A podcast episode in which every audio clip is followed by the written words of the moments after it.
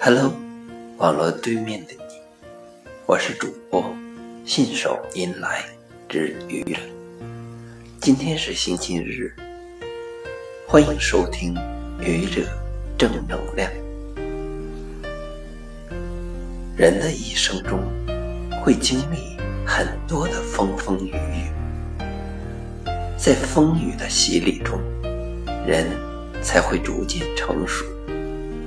在为人处事、待人接物时，做到成熟稳重、有理有节；处理起事情来，才会游刃有余、得心应手。我们知道，温室里的花经不起风吹雨打。同样的，一个人生活在蜜罐之中，在父母。亲人和老师的完全呵护之下，没有独立的面对这个世界，也就没有掌握与这个世界独立交流的本领。也许一场风雨过后，尽皆凋零。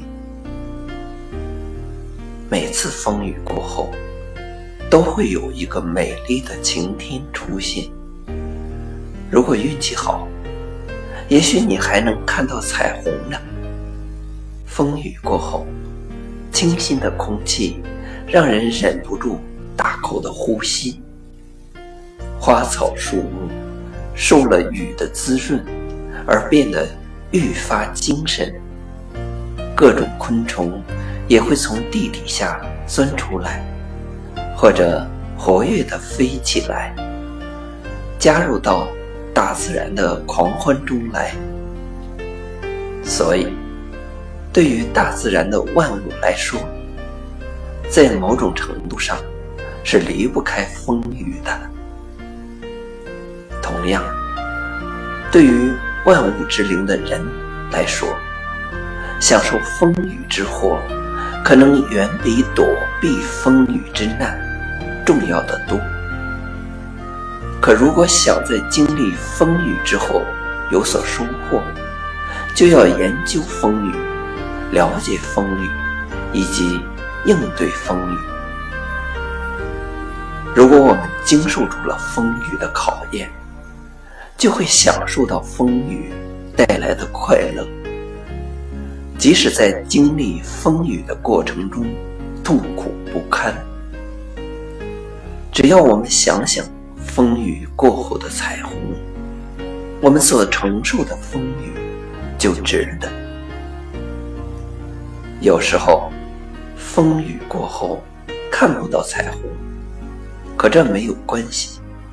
怎么可能每次风雨过后都有彩虹呢？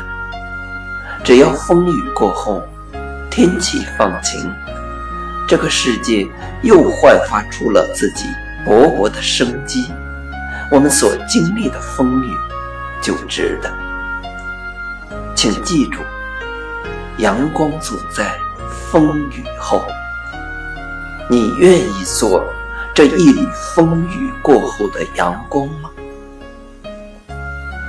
谢谢你的聆听，欢迎关注主播信手拈来之愚者，欢迎订阅我的专辑。